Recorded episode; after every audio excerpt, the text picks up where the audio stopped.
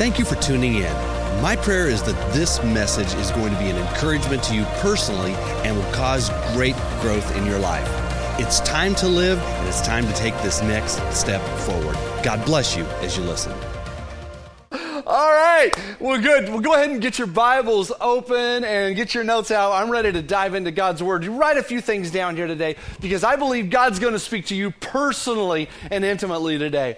So, today we are going into our Bibles in two locations. So, I need you to find Psalm 34 in your Bible and then find 1 Samuel 21:10 and mark both places. I'll start with Psalm 34, go to 1 Samuel, come back to Psalm 34 so you're going to be jumping around so just to make it a little more fun for you. Just you know, just just keep you guessing here a little bit. Well, it's Thanksgiving week. Don't you love Thanksgiving?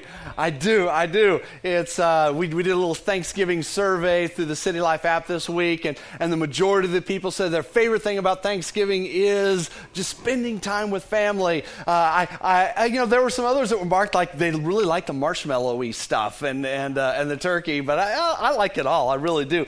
Because Thanksgiving means I get to spend time with my family. I get to enjoy some good food. I get to laugh. I get to relax. I get to just, just dis- disengage with all the stuff in the world, simply be grateful to God for his blessings and rest and sleep or whatever.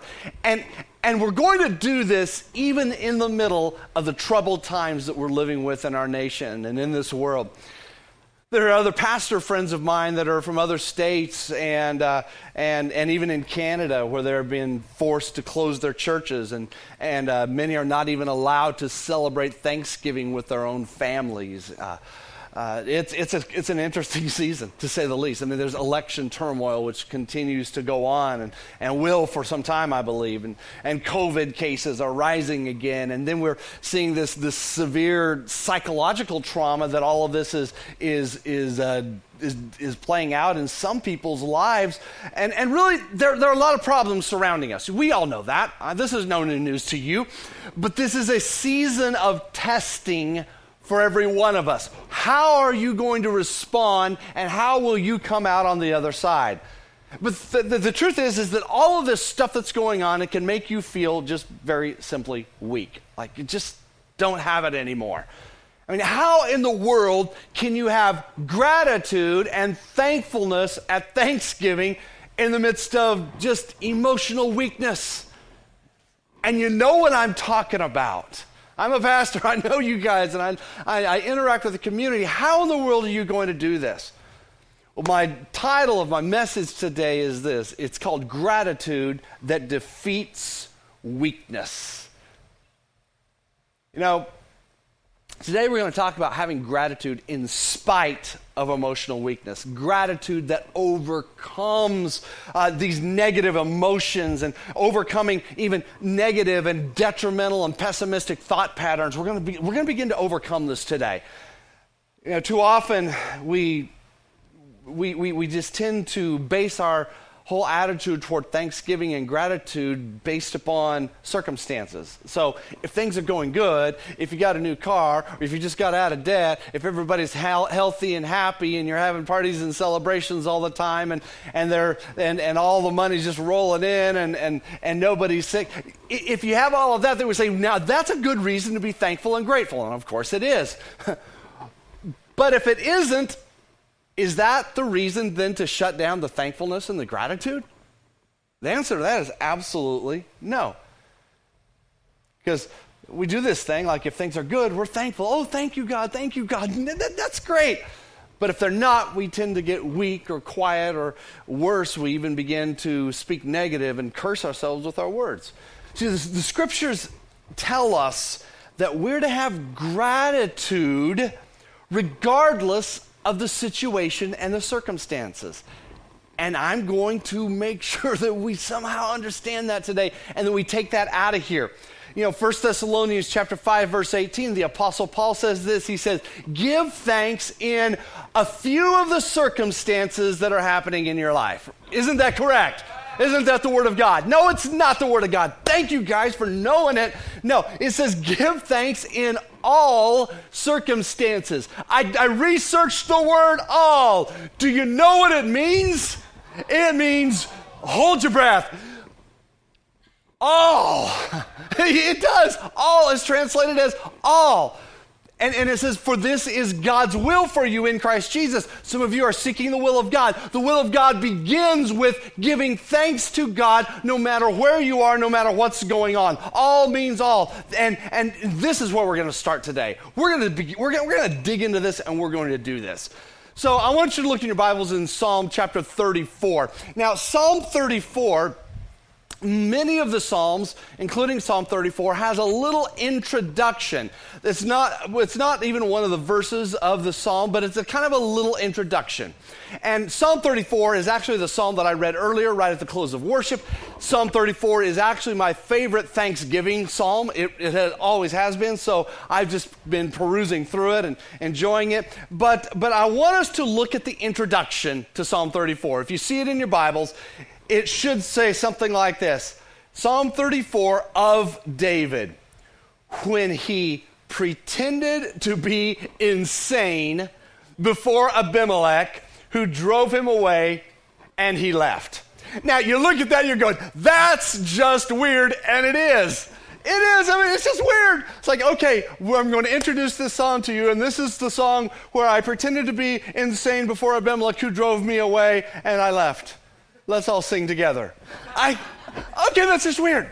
You see, it's weird because we just like, okay, I, I don't know about that, I because I, I, really don't. So you, we, we kind of just push it aside. It's like, let's just get into the psalm because the psalm is good. That part's weird. But I think we need to talk about the weird part today. I want to talk about that weird part. See, I know that story, and I know the psalm, but this time, as I was researching this and going into this, uh, I realized that the bad circumstances that are kind of there in that little, uh, that little introduction, that was the catalyst for writing this psalm. Now, I went into this rabbit hole and I just, I researched and researched. I just, I could not stop. I have more research than I could share in 20 sermons, but I'm going to keep it brief today. But it was so rewarding. Now, again, now I just want to give you a little bit of, of, of texture here with this. David is the author. He was the anointed king already. He had been anointed king already, but he had not yet taken the throne. And uh, he couldn't because Saul was the current king even though he was already anointed king. And Saul hated David. He loathed David. David was his arch enemy. He could not stand him. David killed Goliath, and everybody celebrated him. And, and, and Saul was afraid of Goliath, and that was kind of the beginning of everything crumbling with, with King Saul. Well, so that's part of the story here. Now, we look at this other part that's in the introduction that talks about Abimelech. Now, Abimelech, just so you understand, that term means king father, like queen mother, king father. king father is what that means. Uh, but it, it was really a title more than a proper name. So it was like Uh, this would be like a royal title that would be given to a king or a monarch. And in this case, Abimelech, because the, this term Abimelech is found throughout uh, the Old Testament, referring to a lot of different people, okay?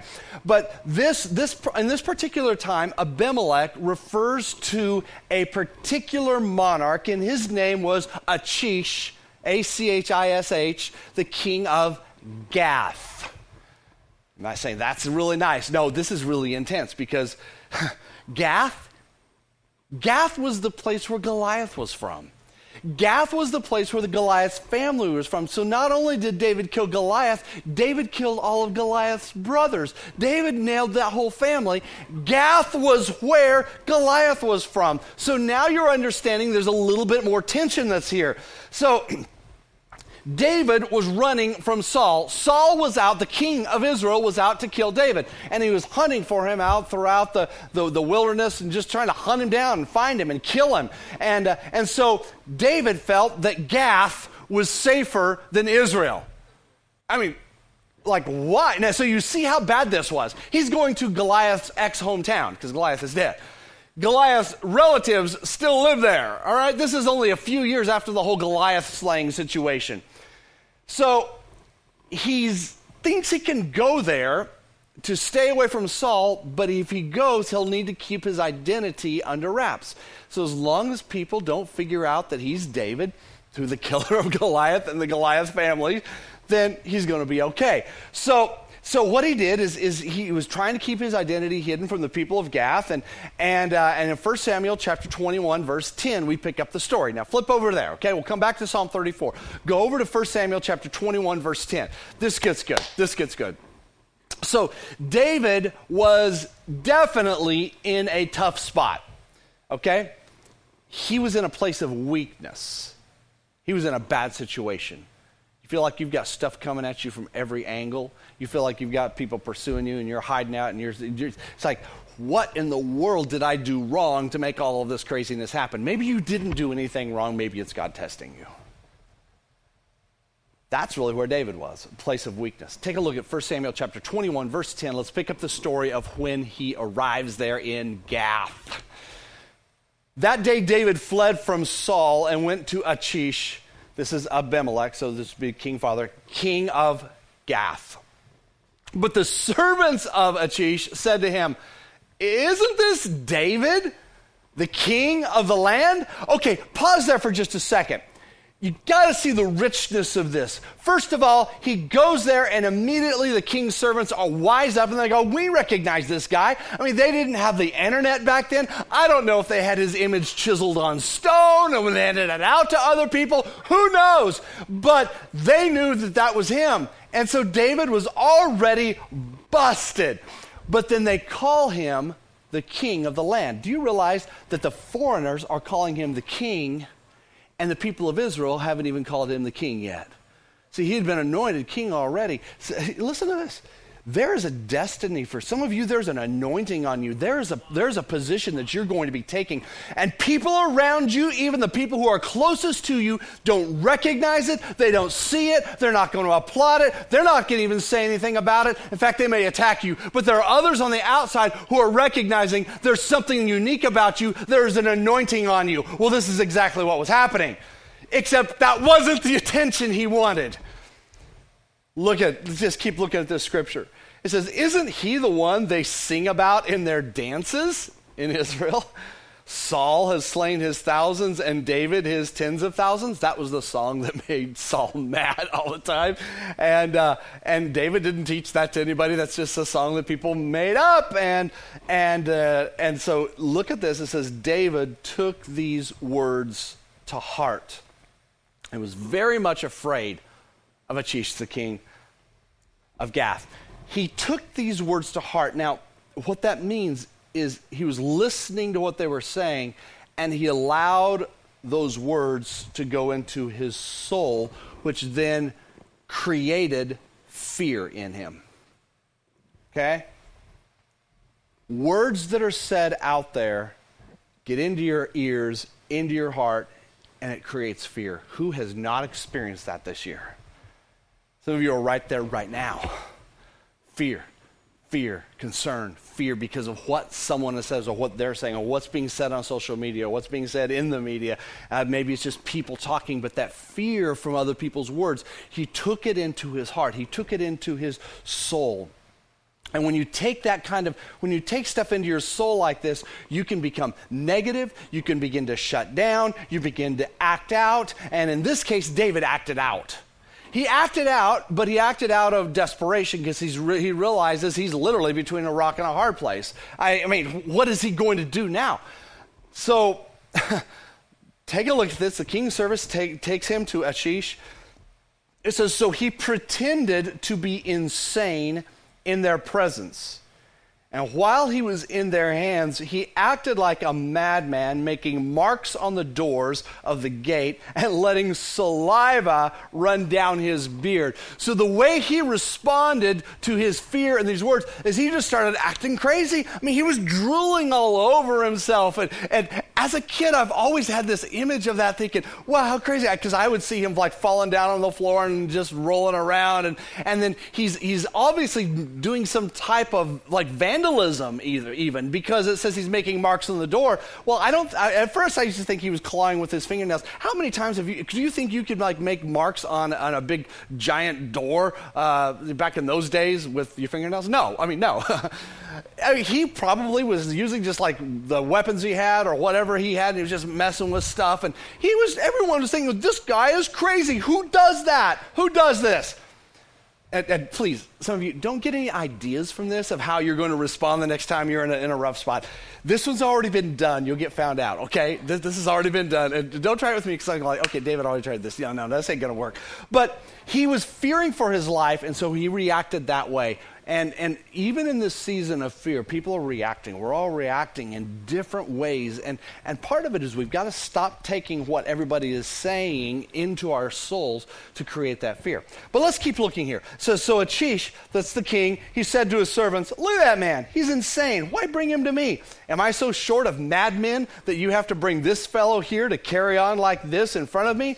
Must this man come into my house? So the king didn't want him around, which was great. So, so the truth is, David just barely escaped. I mean, he escaped, he got out of town, he got really quick, and this then becomes the beginning of the backdrop for Psalm 34. Now, you've got to go to the next chapter to continue to get the rest of the backdrop. So look in, uh, in 1 Samuel chapter 22, verse 1. These next couple verses give you the rest of the picture. So, so David left Gath and escaped to the cave of Adullam.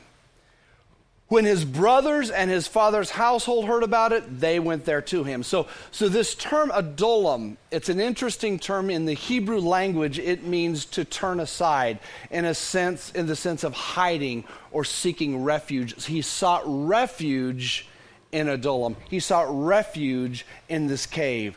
And this is, and I just thought the parallels of our current culture, everyone's seeking refuge all the time, and that's really what he was doing as well. And and and and, and he was hiding out, trying to get away from everything. Now, Adullam was a community, it was a city that was built on this hill.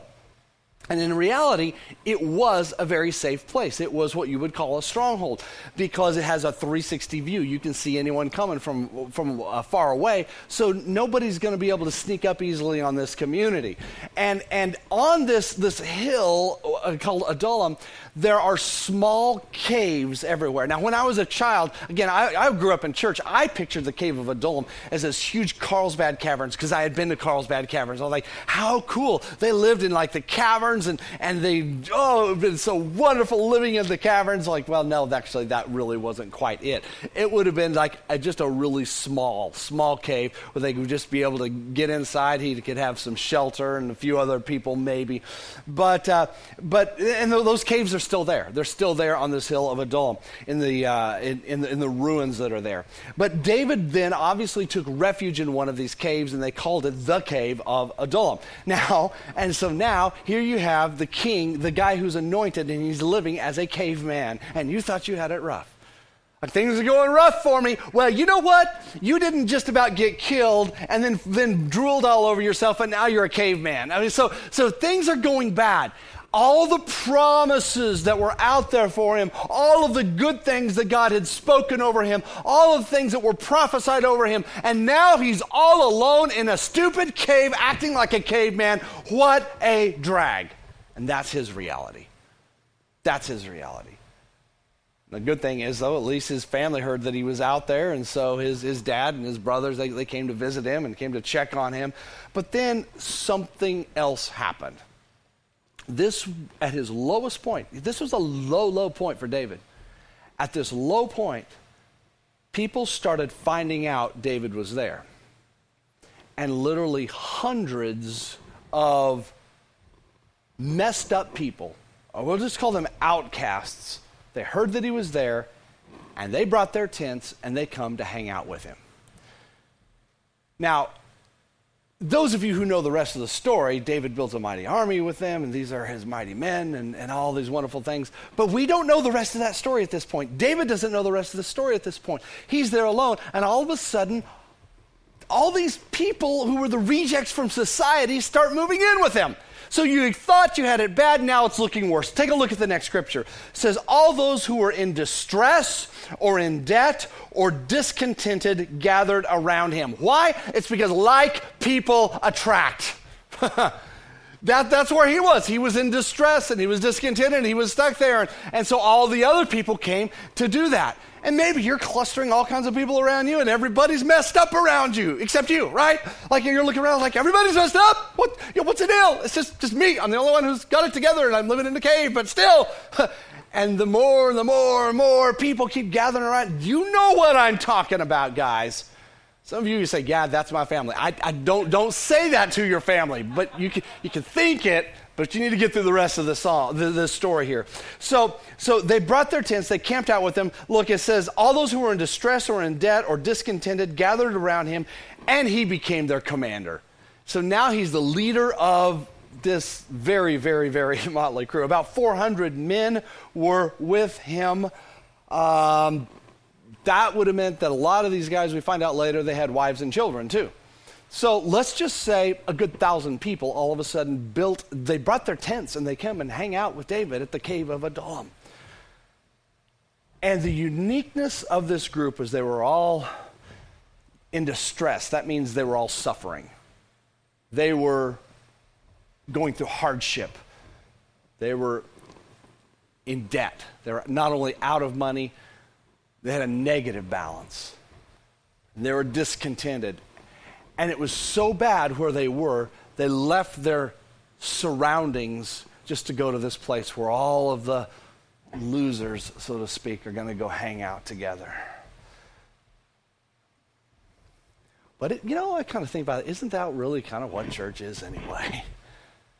If you think that people who go to church are only the ones who have it all together, you are messed up. Which proves that you, know, you should be here with us too. And in the middle of this miserable situation, surrounded by miserable people, now you're, you're catching the nature of what was happening. This is not pretty, but, it's, but in the middle of all this, David begins to give thanks to the Lord. And he writes this amazing praise song that we call Psalm 34 today. He put it to music. And this, this would have become the praise and worship anthem of all these people. You see, he would not only sing it, but he would, he would have them sing it as well. See, David later on, when he is the king, he actually establishes the Ark of the Covenant there in Jerusalem, and, and, and, and they begin to do 24 7 worship where they would sing his songs and other songs of worship. They would sing these and play instruments 24 hours a day. See, that was already in David's heart at this time. So I don't think this is just a thing once a week he's going to get up and sing this song and they're going to have church. I have a feeling this was a regular thing, and they began to sing this, and these men and those children and those ladies and even David himself began to get this song in their heart, and they began to rise out of the darkness that they were in, realizing that, yeah, life might stink, but there's God. There's God. There's God. You can just imagine him being right there at the edge of the cave of Adullam and hearing the voices echoing all around him singing this song. He's teaching them to praise. He's teaching them to have gratitude in the middle of their weakness. And you might be miserable, you might be weak, and you might have a bunch of people around you that are more miserable and that are more weak than you. And here's what I say to you you need to start praising.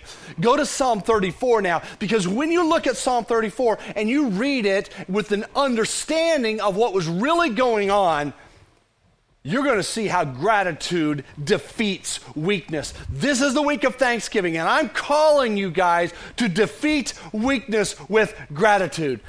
David starts off Psalm 34. Look at it, verse 1. He says, I will extol the Lord how often? At all times. Again, I researched that all. That is the same all. That means all time. His praise will how often be on my lips? Always be on my lips. I will glory. These are declarations of faith right here. These are, these are I, what I sense here is these are declarations of, of faith where I, I, this is just what I'm going to do whether I feel like it or not. This is what I've got to do. I will glory in the Lord. And then he says, Let the afflicted hear and rejoice. You know, worshiping God Giving gratitude to God in the middle of your weakness is an act of your will because it's not an act of your emotions because it's really hard to give gratitude when things aren't going your way and you're surrounded by a bunch of other people who things are going even worse for.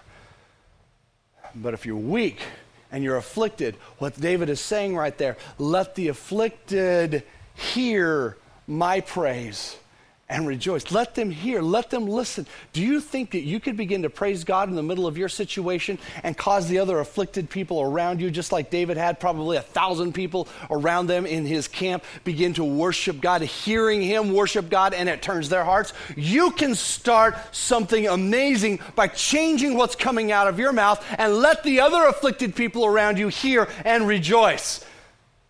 He says this, then he, he invites them into worship.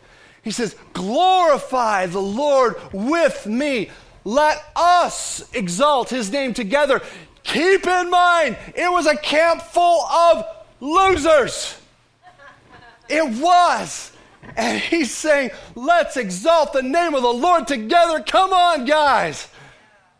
And then he testifies, he says, I sought the Lord and he answered me and he delivered me from all my fears. What were his fears? Well, I do know that in the last chapter it had said that he was afraid that he was going to be knocked dead by this king Achish, that he was in Gath and he just everything turned out wrong, but God delivered him from his fears. So now we get, a, get another little glimpse into what was happening with David before he started acting all crazy as he began to seek God. Because I, I believe at that moment when they said, hey, this is David, this is the anointed king of Israel, he began to say, Oh, God, help me. Oh, God, help me. God, get me out of this. God, get me out of this. And he's drilling, God, get me out of this. God, get me out of this. God, get me out of this. And, and so he's kind of praying and acting crazy at the same time. But God delivered him from his fears, and he'll do it for you too.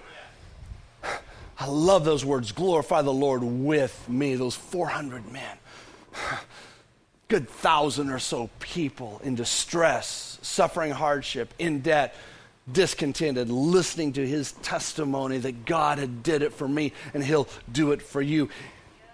Church, I just want to say this to you. Exalt the Lord with me. Will you? And then at this point, this worship song turns into a teaching psalm. He begins to teach them. Now, understand this, they would have put this to memory. So the, the guys, as they were going around the day, you know, sharpening their swords or whatever they did, and the ladies, as they were making their tortillas or whatever they made back then, I know they weren't Mexicans, but I still think they had tortillas because tortillas are great. And, and, and the little kids playing with their little, their little, uh, their little Hot Wheels, which, you know, they, hot chariots, I don't know. But, but, they were, but you, you can imagine them, they were singing the song, they were singing this, they were declaring this song because this would have been the anthem for these thousands or so people that they were were just singing this all the time, day and night. They were hearing it. I can imagine David starting off each day saying, We're going to sing it again. We're going to sing it again. We're going to sing it again. And they kept singing it. They got it into their hearts and it became part of them. And it took a group of basic losers and turned them into a mighty army that did great exploits for God and God did miracles for them. This was the beginning of it. Praise was the beginning of the turning point for this entire group of people. Come on, let's keep looking at this. It says, Those who look to him, here's the teaching, are radiant. Their faces are never covered with shame. The poor man called, and the Lord heard him, and he saved him out of all his troubles. Looking to God, the sh- and, and, and, obviously there, were a lot, there was a lot of shame in that camp because of these guys, what they had been through, and these families bunch of shame ridden people. He says, Look to God. Your face is going to begin to glow. Get that shame off your face as you begin to worship. The shame dissolves. He says, This poor man, that poor man doesn't literally mean financially poor, basically means in a, in a very bad situation. You're just, you're basically, you're helpless or you're troubled. So, this helpless and troubled person, whenever you call on God, God is going to hear you and God is going to save you out of a few of your troubles. No, again, there's the word all. He's going to save you out of all your troubles. This is all about worship and praise in the middle of your weak place. Look up, look, look here. Now it says, The angel of the Lord encamps around those who fear him and delivers them. Now, pause here for just a second. Do you see? This was a big, giant camping site. Now you begin to get the picture. There were tents everywhere. David had his little cave. I guess he didn't need a tent, but everyone had their tents everywhere. This was a this was a campgrounds, and and they they were like, well, we're here on this mountain. We're we're going to watch over. But you know what? What David is saying, proclaiming here, is actually the angels have set up a camp on the perimeter of us And God has set up angels in the perimeter of you, your home, your business, your family. So, what in the world are you being afraid of? Because He is going to deliver you. Some of you think this, this needs to be your psalm. This needs to be your psalm for the rest of the year. And then he goes on to say, Taste and see that the Lord is good. Blessed is the one who takes refuge in him. Now, here again, keep in mind, they had all taken refuge on this, on this, uh, this place called Adullam up on this hill, thinking this is the refuge. In fact, that's what Adullam, you know, it's, a, it's the place of, of refuge. But David's saying, you know what? It's not the place of refuge. It's not your home. It's not the, the, the, the, the places that make you feel secure. Here's what should make you feel secure. It's the glory of God. And he says, I just want you to taste. I want you to sample. I want you to say, this is good. This is good. Taste it. Taste it. You don't have to gobble it all down. Just taste it. Just taste it. I, I have two dogs. Have, uh, there are two little chihuahuas in my family. I keep. They're, they're going to come up here one of these days. They, they've been wanting to come to church so bad, and Lord knows they need to get saved. But there's peanut and buttercup, and I, I, like to, the, the, dogs like me so much. They do. Why? It's because I give them snacks. They need snacks. And, and I talk to them. I, I have a relationship with these dogs. I do. Okay, that's, you, maybe if you're not into that, fine, that's your problem. But I like these dogs and, and I have a relationship with them and I talk to them and they talk back to me and they call me, they call me Papa. And I'm like, yeah, so here I am. So these two little Mexican dogs. But, but I, but I like feeding them. But here's what I have to do is, I'll take some food and I'll give, I'll, I'll take the little snack, a little piece of chicken or whatever, and I have one for one dog, one for the other, and I have to give it to them far apart. It's like, okay, you dog come over here, you dog come over here, and I'll drop it. Now, Butter, Buttercup, she's the one who's, she has a weight problem. Okay, she does. You'll see. But Butter, Buttercup, that's why we call her butter. You know, I don't know. Actually, we called her that before this because she's yellow. But but but but Buttercup, she doesn't care what you drop on the floor. I mean, I can drop a cranberry on the floor and she's like, ah, eats and swallows it, it's gone. I mean, she just, she consumes. She doesn't taste, she consumes. Now, the reason we have to keep the, I have to keep the two dogs apart is, is because Peanut does not do that. Peanut gently walks up to the morsel of food, sniffs it, tastes it, and then slowly chew. It's like Peanut indulges in the wonder of it. No wonder she's so skinny because then Butter comes along and gets the rest. But, but, but she's, she just enjoys the moment. And that's really what the challenge is here is in the middle of your tribulation, just taste. Just get a sample of God through worship and praise and watch what God's going to do for you because it says you're blessed. You are blessed. You are blessed if you take refuge in the Lord God. Come on, keep looking here. This this psalm he goes on to teach them and they would sing this. They memorize this. Fear the Lord, you his holy people. For though now wait a minute, he calls them his holy people. I for some reason I don't think these guys were all that holy. He's beginning to declare over them what is not yet. But he's declaring good things over them. Fear the Lord, you holy people, for those who fear him lack nothing. Even the lions may grow weak and hungry, but those who seek the Lord lack no good thing. Now, all of a sudden, I, said this is called Hebrew parallelism. So he is parallel. He is making a parallel between between the holy people who fear the God fear God and these people who are seeking God. So, seeking God, seeking God is a pathway to fearing God and holiness, and it's beautiful. Sometimes people think, well, I've just got to follow all these rules. Well, here's what you need to do you need to begin to seek God, and your heart is going to change. Seek the throne of God, your heart is going to change, and then you will lack nothing. You will, those who seek the Lord will lack no good thing. Seek God. You know, oh, this is beautiful. Okay, let's keep going. And then he says, Come, my children, listen to me. I will teach you the fear of the Lord. Again, I, I've taken these scriptures out of context so often, not even thinking about it. But what he's doing now is he's calling these thousand, this thousand people, you know, about a thousand people, saying, Come, children. He's calling them children. That's not demeaning them. What he's saying is, we're a family. That's a beautiful picture of what the church is supposed to be in Psalm 34, praising people who nobody's not perfect. We're all on a journey together, but we're family. And he says, Come, my children, listen to me. I will teach you the fear of the Lord.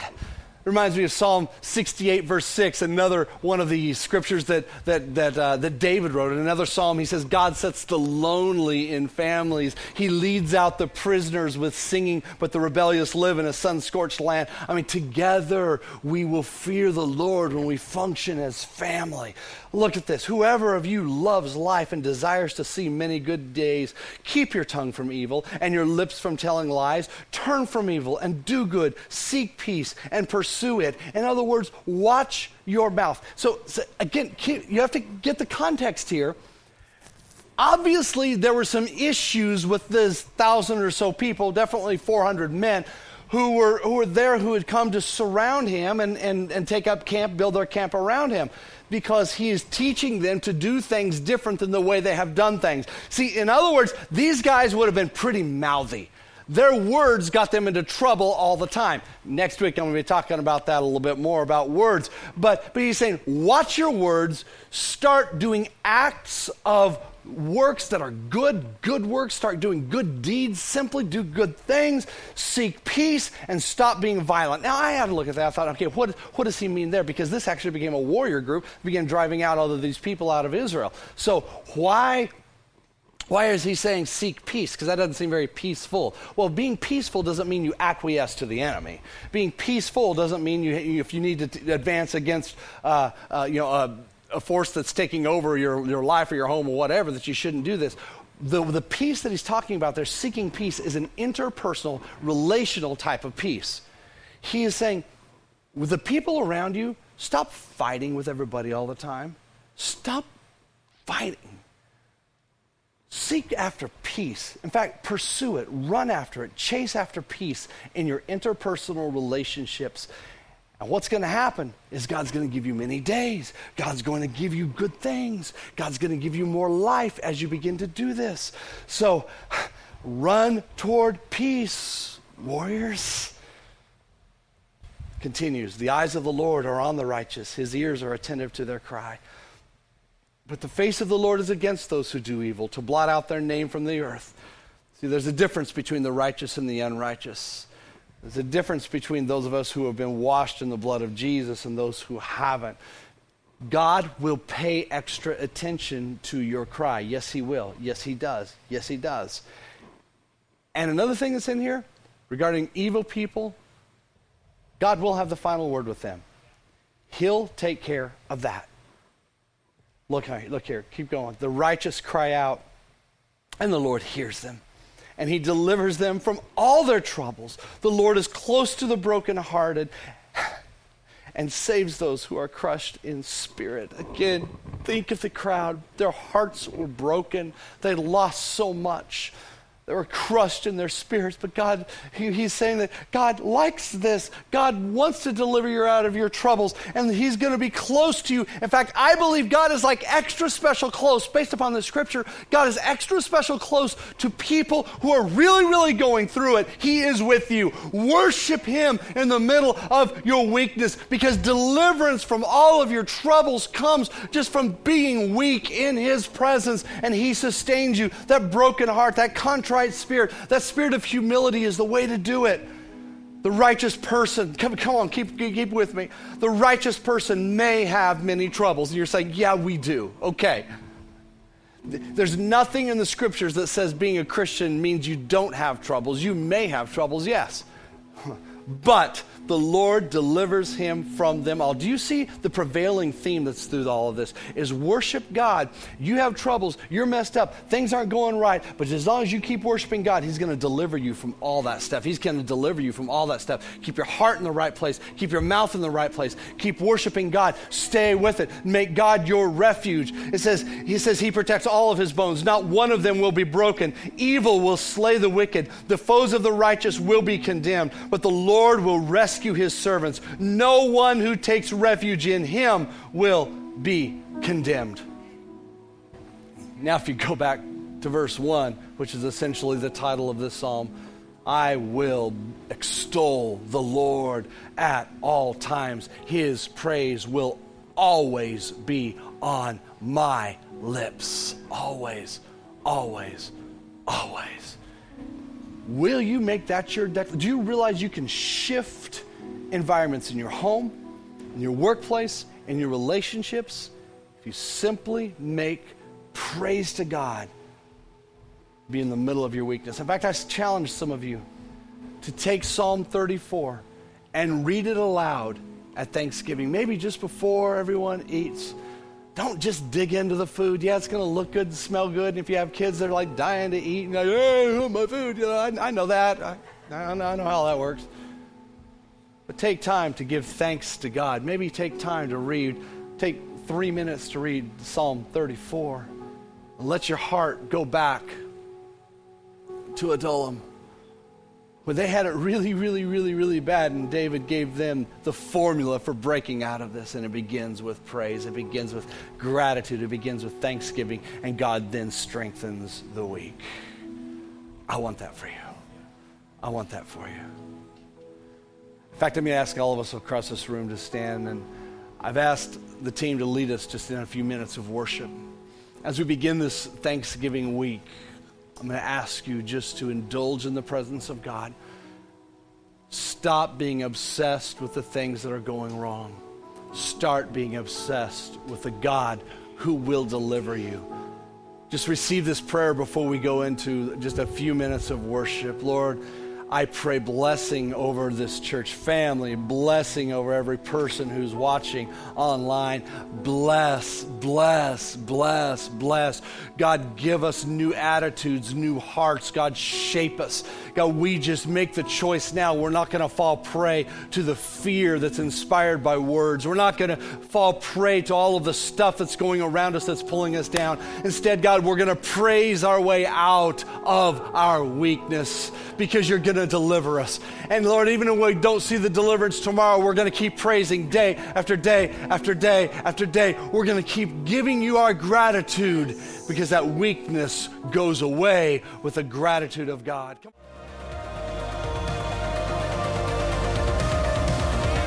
Have you discovered your street of influence? Whether it be family, government, business, arts and entertainment, faith, health and vitality, or education, head over to culturalstreets.com and discover your street today.